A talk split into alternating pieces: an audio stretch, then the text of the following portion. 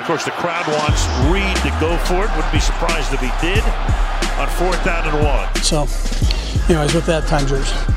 Welcome to Fourth and One. I'm Todd Palmer, joined by Nick Jacobs for uh, what seems like an increasingly rare victory edition of the podcast. Nick, I mean, this is only the, you know, we'd gone three out of four weeks without one, but here we are. Eh, so let me start with the the second half was every bit as great and dominant as the first half was sloppy and hard to watch. Which one do you focus on more coming out of that this game? The the first half that looked like an extension of the struggles they'd had the previous four weeks, or the second half where it appeared like the Chiefs finally may have gotten some things figured out? Um, all of it, all of it. I don't, I don't, you know, I'm a, I'm a glass half, I can be glass half full, but I can also be glass half empty. So for me, uh, part of it is obviously that, like you said, there's a lot of things they can build on there in the second half that they did well, but there's still a lot of stuff they got to clean up if they're going to play significantly better teams like they will with the Packers and Cowboys down the road here. And some of that stuff they won't be able to do against the Titans and be able to come out of the win. So the Chiefs, uh, they got some they got some stuff ahead of them that they got to work out. But I mean, it's it's more so it just it's weird because at times this team just looks mentally exhausted from the run over the past couple years, you know, and that can be taxing and and it just and and then other times you, you you just see it click together and they look like the team that they're capable of being and that people are used to seeing. And it's just it just it's not it's not a consistent performance right now, and you you just hope that they can figure it out at the right times whenever they're really going to need it if they want to have a good playoff run. Yeah, I mean, three more turnovers uh, in Sunday's game. Um, I mean that that's obviously still a problem, right? Like, I mean, they lead the NFL with 14 turnovers through six games. I mean, that's basically on a pace for somewhere in the neighborhood of 40 turnovers for a season, which is uh, an insane number. Um, you know, didn't have any in the second half. Um, and look, you you know what tur- you know what those turnovers mean though? If they did have 40 of them, it means that it was 40 opportunities they took away from themselves to score. right. Well, and that's the thing. I mean, like Ty- Tyreek Hill for the second week in a row lets the ball go right through his hands, and he's on the goal line this time Now, when he does it. That Last time it went for a touchdown. This time, you know, it takes away the opportunity for a touchdown. the first one I'm going to say though was part of it. I'm kind of wondering. First off, I'm wondering about the field there because the field looks sloppy to where multiple players on both teams were slipping and having some trouble with traction. So I'm kind of wondering about that. But also with Tyreek's quad injury, the way he slipped there on that lasso route and the timing was off a little bit. So Mahomes had a little bit more in front of Tyreek than he would have if he hadn't slipped. And then because of that, Tyreek had to really stretch and reach out for it. And it just, you know, that one bobbled off. And I mean, I know he got his hands on it, but it just wasn't in a spot where I, I thought I thought it would have been a smoother catch if it had been in inside the numbers where it was based on how the timing of the route would have gone if if Tyreek didn't slip. Well, no, I, I- uh, him slipping obviously threw it off a little bit, but the ball went right. It's not like he only got one hand on it. The ball went right through both of his hands for the second straight week. I mean, I'm not going to give Tyreek a pass on that one because that's a catch he should make. Um, you know, I, I will, however, give everyone else a pass on Patrick's second interception, which was probably the single most bumbling play of his career.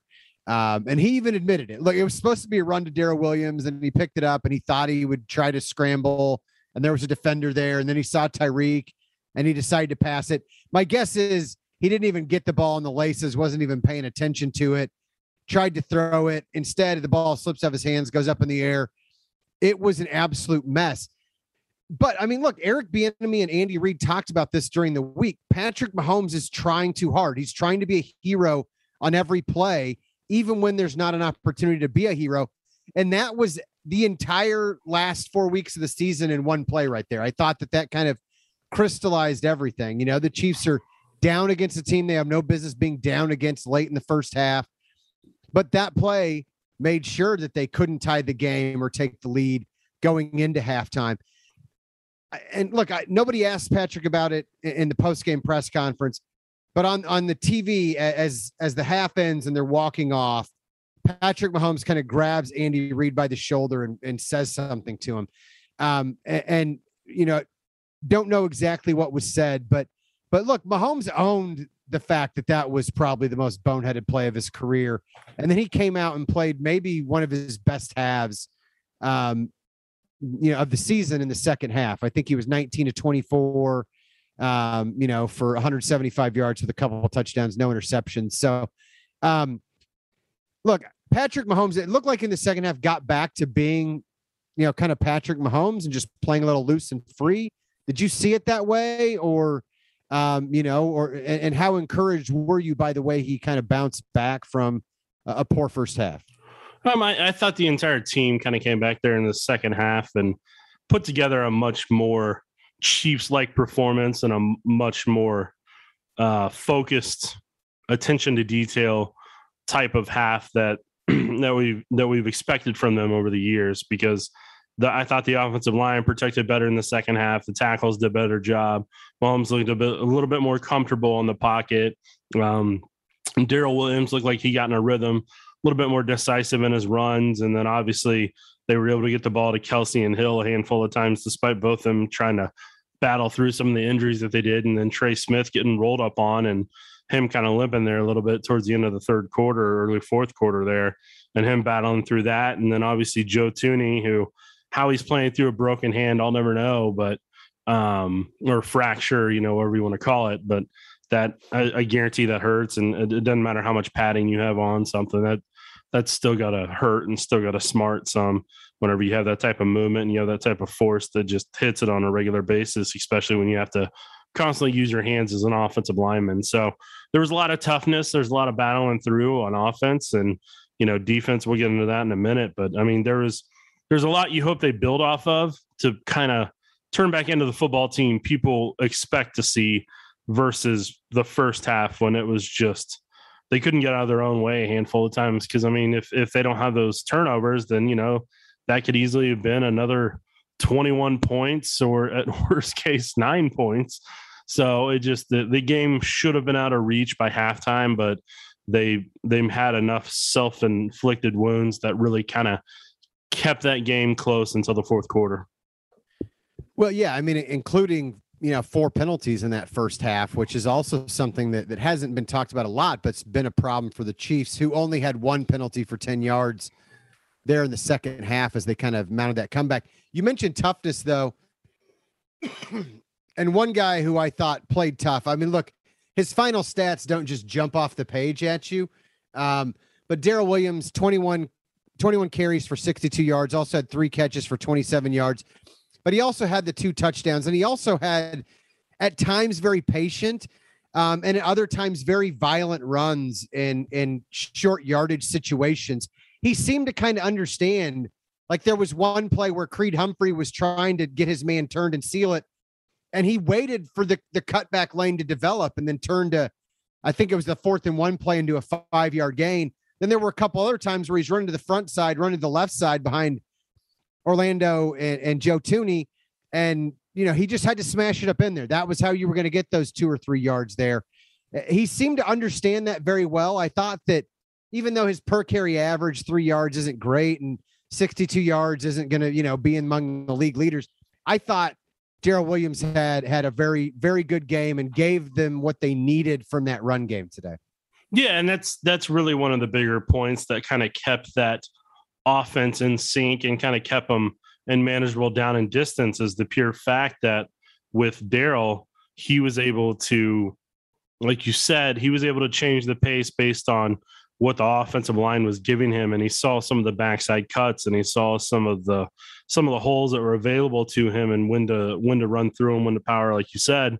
And on top of that it's just he hits the hole quicker and with better authority than Clyde Edwards Helaire does. And that, eh, that's just that's just the reality of it. And the Chiefs run game was better with Darrel Williams today than I think it would have been with Clyde Edwards Helaire.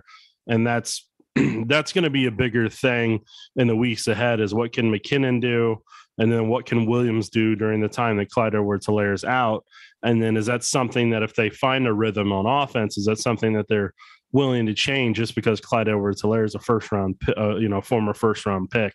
But the the run game is going to be something that they're going to need to lean on at times in the games ahead. And that's why they really need a guy that can find rhythm. And if that's Darrel Williams finding a rhythm with the 21 carries, if that's what it takes for him to be able to kind of get in a get in a good frame of mind and be able to kind of give that level of effectiveness, and that may be the amount of carries that they need to give them week by week so that they can have uh, the type of performance to where they almost had 500 yards of total offense. Yeah, I mean, 28 overall carries, um, you know, in the run game and, and over 100 yards rushing it. Like I said, it's not tremendous production, but it served a purpose. Um, and then I thought another key to the offense.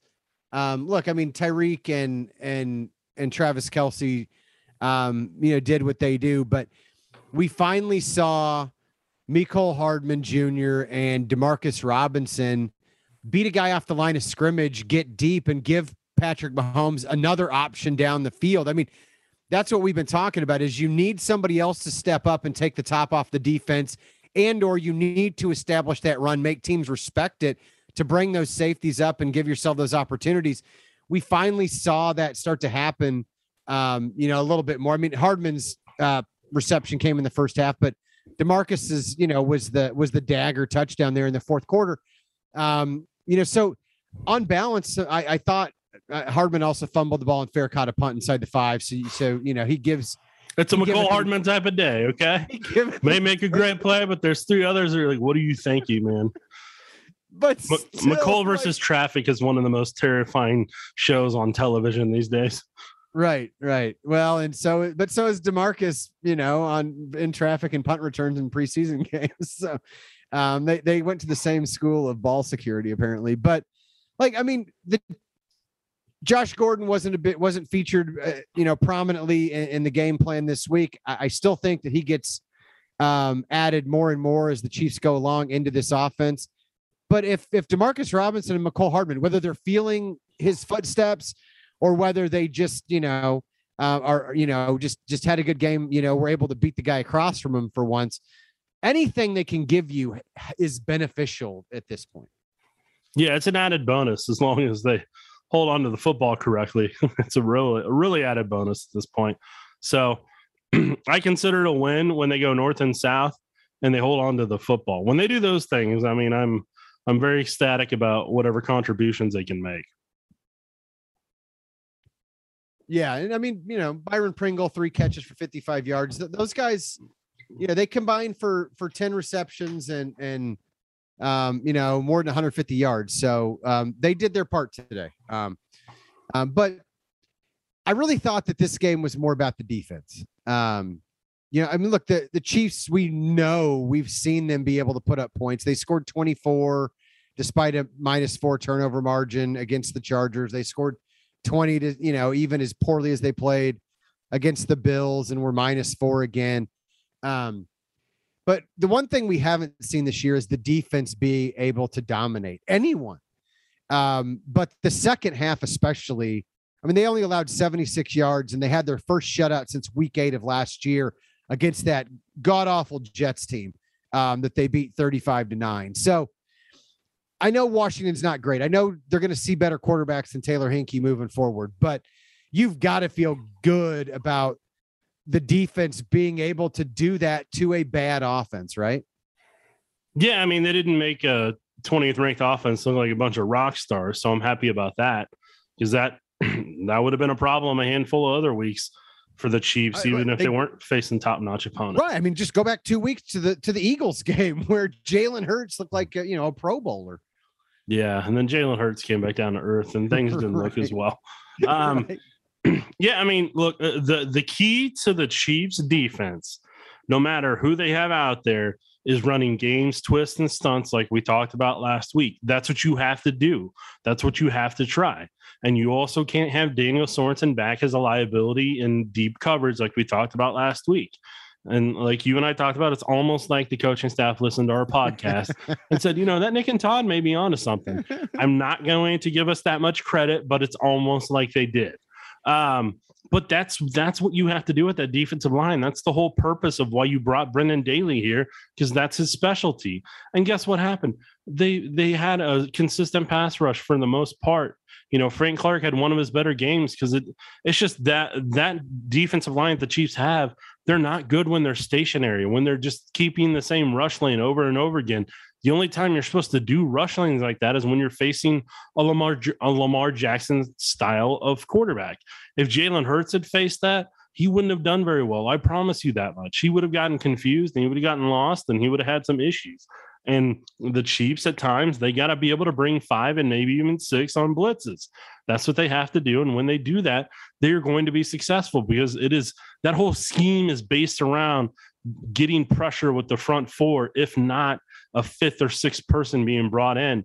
Are they going to give up some crossers at times? Yes. That's going to happen. They're going to give up some first downs by doing that, but that's part of the business. And you have an offense on the other side of the of the of the sidelines there that hey, they'll keep you in the in the games, but you got to at least give them a couple stops and doing that type of style. Because guess what? At the end of the game, when when Tershawn Wharton had his interception, that was because they ran a twist. That's because Frank went inside, Wharton went outside. Wharton's not there in that spot if they don't run that. And Frank would have been upfield to where that interception didn't happen. It closes out the game. And that's, you know, it's just the key of that is trying to get offensive linemen on different levels and different planes to where they they aren't in sync and it doesn't keep a clean pocket the entire time that the quarterback can always step up into. And Washington had trouble with that. Other opponents will have trouble with that too if the Chiefs are consistent about that and if they have a fresh rotation that doesn't get worn down. And they didn't have Chris Jones out there today because I'm like, Chris Jones would have eaten if they'd been giving him those opportunities, especially him and Wharton together, defensive tackle with Frank Clark and um, and whoever else you uh, Mike Danna at times if you put him out there, like they they would have feasted off that. Chris would have been Chris would have had himself a career day if he'd been able to run been a part of that type of scheme. But what gets frustrating sometimes with with the with the coaching staff for me is it takes getting curb stomped by a Bills team or it takes having certain players injured for them to be willing to be creative and to try new things. And that's that's where I get frustrated at times because like the last time when the defense had their back against the wall in 2019 Mahomes got hurt, and they're like, you know, we're going to start bringing a whole bunch of blitzes against the Broncos.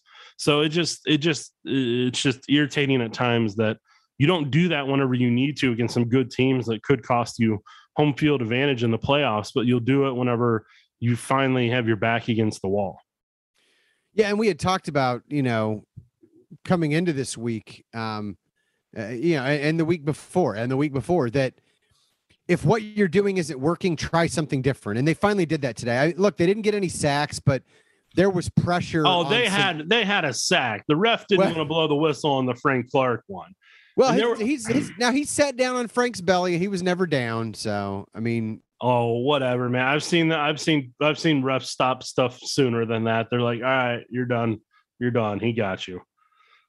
Yeah, well, but I mean, they Taylor Heinicke doesn't get that kind of. but I mean, regardless, there was another play where you know it was another it was another stunt with uh, Frank Clark and and whoever was playing left D tackle or right D tackle. The one time. I think the one you're probably talking about is Reed, where Frank almost had that sack, and if yeah, Reed hit was, it when if Reed hit it a little bit quicker because Frank was waiting on him to loop around. If Reed hits that a little bit quicker, then yeah, Frank would have had one or two more. Yeah, yeah. So, but look, Jarran Reed, we heard his name. He got pressure up the middle on a on a a couple times. I mean, look, still didn't have a great game, but at least he made a play. At least you noticed he was on the field today a couple times, um, which is a step up. And uh, you know, Juan Thornhill, another guy didn't. I mean, I didn't you know see his name, didn't see him a lot, didn't hear his name called a lot, but that was probably a good thing because um, that meant that he wasn't trailing behind, uh, you know, Dawson Knox or Stefon Diggs and giving up a, a 50 or 60 yard play. Um, so, I mean, on balance, I thought they, you know, they had a good game. Look, Ben Niemann, you know, blew the coverage on on the tight end again um, on the touchdown to Ricky Seals Jones. He, he bit on the fake. Seals Jones got behind him, and he didn't have the speed to make up for it. But other than that, and other than the third and sixteen screen pass that had Tyrann Mathieu like losing his mind on the field. And you know, you know who that was too on the third and sixteen. well, it was Ben Niemann backpedaling the whole way instead of blowing instead of taking on the blockers, Well, blowing he saw and it. He was literally- to the ball. He was literally at the line of scrimmage when he saw it. So like he could have made the tackle, and then for whatever reason, he just started backpedaling and playing prevent defense rather than because he could have he could have knifed by that that tackle and at least created a pile there, held on to the running Right, back and let some him up. teammates get to him. But no, he uh, It- It seemed like he was like, "Oh, it's hmm. third and 16. I'll just keep backing up until my teammates get here to tackle." And it's like, "You're the linebacker. That's your job. It's your job to go take on the the blocker and to create the pile so the teammates can rally to the ball. Like literally, don't run away. That's what you're supposed to do here, buddy." Well, and that's that kind of brings in a bigger concern I was going to talk about with Anthony Hitchens reportedly having a hyperextended elbow. That means he may miss some time. So the question is, who's going to be making the calls for the defense, and what are they going to do there? Because I mean, in, in an ideal world for me, if Hitchens isn't able to play, you keep Ben Niemann on the sidelines, and Bolton moves in a Right. middle linebacker. He's he's got to learn the calls, or you, you have to do a system that's based on the calls for him.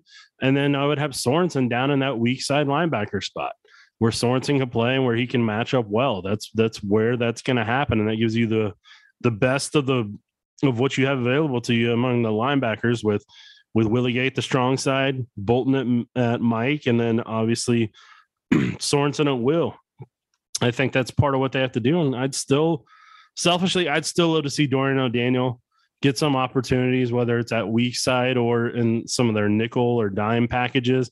I'd prefer to see his athletic ability have a chance out there over Ben Niemann, but um, I mean, maybe maybe it's a process where you you move Sorensen out deep this week. It worked out well, so then you're like, hey, right. let's try the linebacker spot, and then you're like, hey, let's move Chris Jones back into D tackle, and then you kind of slowly progress it that way. Because if you have Mike Danna and Frank Clark playing at the best of their ability, it ends, and then you have Jones and you rotate Wharton and Reed in it uh, whether it's at the one tech or whatever. I just I think you have a much better pass rush on a consistent basis, but you're still going to need to run the games, twists and stunts to be able to kind of throw some things at the offensive lines that you're going to play.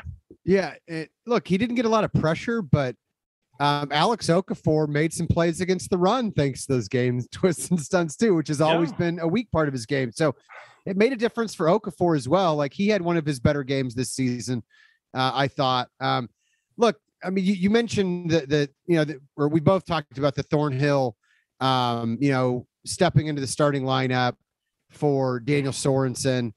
Um, you know, and then we saw a you know a lot more Nick Bolton and Willie Gay at times. Mike Remmers um, stepped in at right tackle for Lucas Niang. I, I will say this: the Chiefs have said all along that, that that they're not panicking. Did you feel like those were were panic moves, or do you give the the the Chiefs credit for look things aren't working? They self scouted, they identified a few issues, and they made the personnel changes they hoped would fix it. And at least based on you know one result against one team that's probably not going to be in the playoffs at the end of the year so let's keep that in mind but based on one result against you know a, a mediocre to bad washington football team the results were very encouraging I mean, they have to keep with what they already did this week, and there's still a couple more adjustments they honestly need to make with Chris Jones moving into three tech and making sure Ben Niemann's on the field. Um, with, with Niemann's can- he can play special teams with- like dorian o'daniel has right with him, yeah, he could definitely play special teams. Put him there, let him play all the special teams he can handle. Let let Dave Toub work with him. Um, let Dave Toub be his Sherpa. See if he can teach him how to, you know, block without holding. Whenever Mecole takes a punt return, if he doesn't fair catch it inside the five and tries to take it to the wide part of the field where he thinks the Wait. wall's built up, so everybody can have a chance at holding. hold on, hold on. okay let me ask you though so the the fair catch at the four terrible would you have been less mad if he had fielded it and tried to run it there like at least he's trying to make a play or are you just irritated that like he didn't just stop at the 10 like every punt returner in history you know has been taught to do uh, and let the ball go behind him That was the rule I was taught a long time ago. Your heels stay at the 10. If that if that punt goes inside there, just you tip your cap to the punter. If uh, if it goes in the end zone, that's what was supposed to happen. But you know, Mecole Hardman thinks he's Tyreek Hill fast, so he always wants to try to be the guy who makes the play.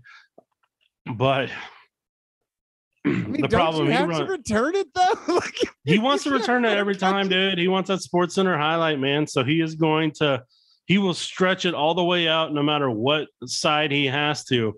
He is so desperate to stretch it out for that Sports Center highlight that he just gives his teammates so many angles to create holding penalties mm. on most punt returns. Like it just, it just that's just what happens. I mean, you know what my favorite returns today were? When the, ball went in the end zone for touchbacks and they didn't touch it and potentially have a chance to create a fumble in traffic like they're known they're known to do from time to time. That- yes. Those were those were my favorite plays. Hey, kudos to special teams. They didn't have any turnovers this week. It was it was huge. Although Mecole had his one in traffic on a on a reverse. yeah, that was on offense though. We we can't pin that on Dave Toub's special teams. No, I'm I'm not pinning on Dave Toub. Don't worry, Dave Toub's got his calling card.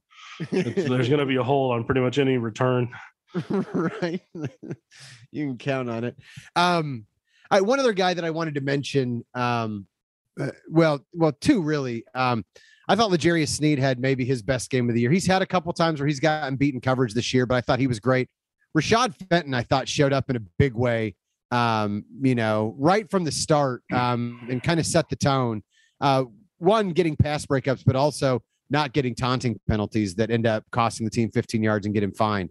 Um, but I thought the secondary had a really, really good game. I mean, um, you know, I mean, when you look at the final stats, like like five of the top seven guys in tackles were, were secondary guys between Fenton, Mathieu Sneed, Mike Hughes, and Juan Thornhill. Um, I, I, I thought the secondary stepped up, and I think that Tyrann Mathieu hit his outburst when they gave up that that uh, first down on the third and 16 screen pass, the one where Niemann was backpedaling like we talked about. to I was like, whenever don't say whenever they gave it up. You gotta say Right, right, but- But well, I'm saying they, the collective defense, like Mathieu lost his mind, and then they give me Niemann gives up the touchdown uh, to finish that drive. They're they're all of a sudden down 13-10. And Tyrann was still losing his mind on the sideline.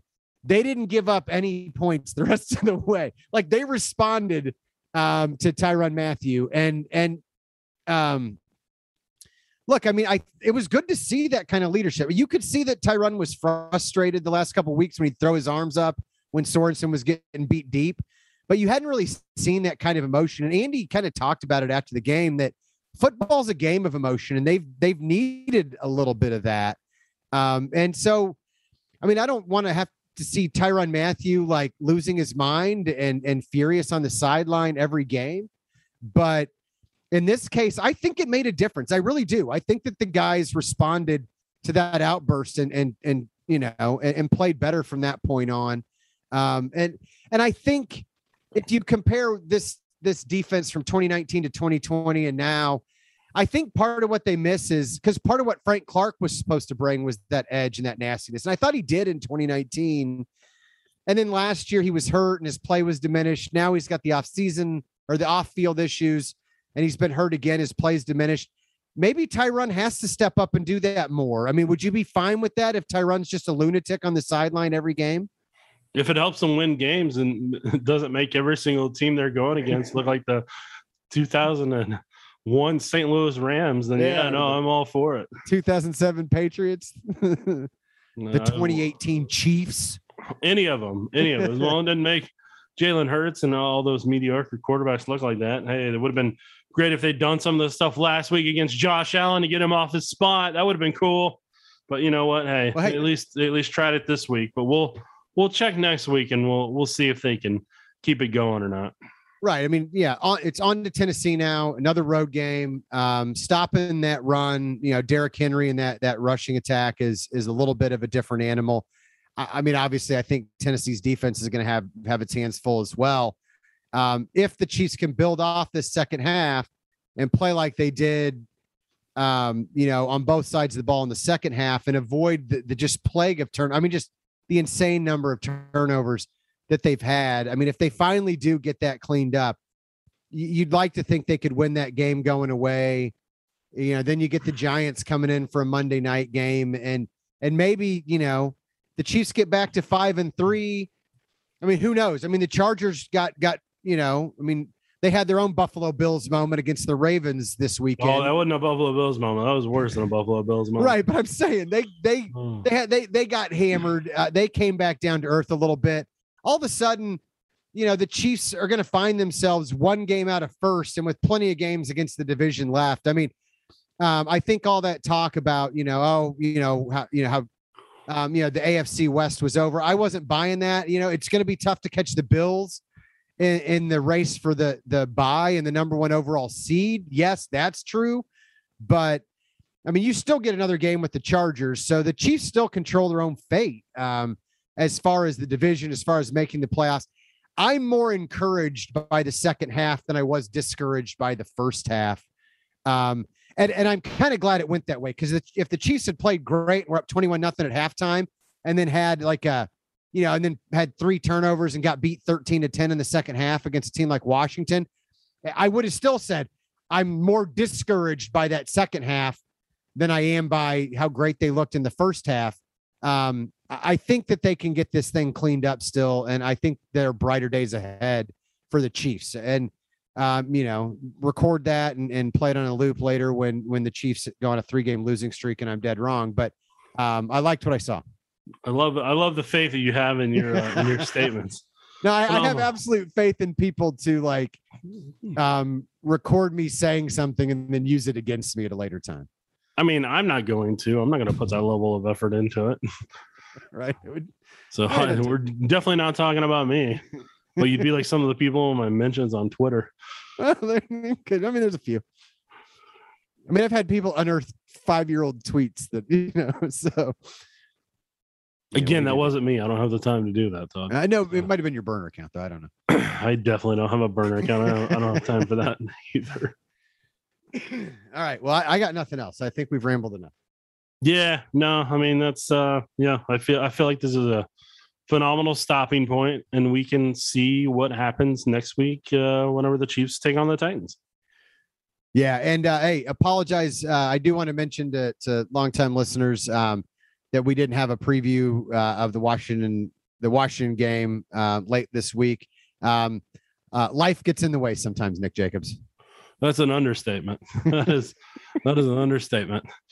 That is So a- anyway, Um, I, I think, um, assuming that life doesn't get in the way this week, we we will uh, preview the Tennessee game, um, and uh, and then we'll we'll roll from there. How's that sound? Well, Todd, I will I will share it on here on the podcast for our fellow listeners.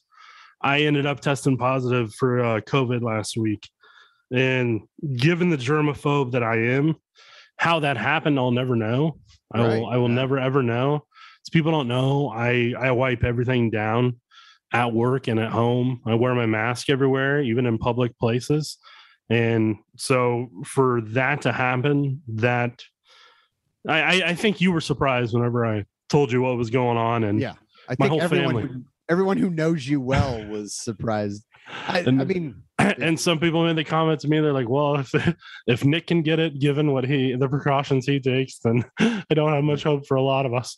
yeah, Um, can get it. Yeah, Yeah, so I mean, I'll uh, I'll share that with the people. So that was um that was a that was a unique week. Um, so that's but you're that's better why- now, right? You're better now. I mean, look, I, I've just learned that life can sweep the leg at any moment. So I, I, I'm doing okay today. We'll see what tomorrow brings. And we'll see when my quarantine is over with so I can actually step outside of my house. I have not been out of my house in over a week now. And um, yeah, so that's that's that's been a thing. It's been actually it's been more than a week now. Yeah, Yeah, no, I, I, uh, and you know me, like the first symptom that I had, I was paranoid right then and there, and I was like, "Oh man, this ain't good." I was like, "I want to, I want to pretend that this is sinus related, and it might be," but then I made sure I got tested as quick as I could, and so literally that was like less than twelve hours later that that happened when I was able to get one. I wanted to get the proper PCR test first, and then. I was able to get that, and then I did an at-home test, and I was like, "Yeah, I was like, oh man, this ain't good. It's either gonna be flu or it's gonna be that." So it ended up being a thing and uh it's unfortunate that uh that that occurred so just uh like, like i can tell you just uh don't don't put your guard down man i didn't put my guard down and it still found a way so right. you know that, that's just life that's just how it goes sometimes Well, uh, glad you're doing better. Um, Hey, me you know. too. You know, otherwise may not be a podcast today if that had been the case. right, right. So, but hey, anyway, Nick, you take care of yourself, and uh, for the rest of you folks out there, uh, take care, kids.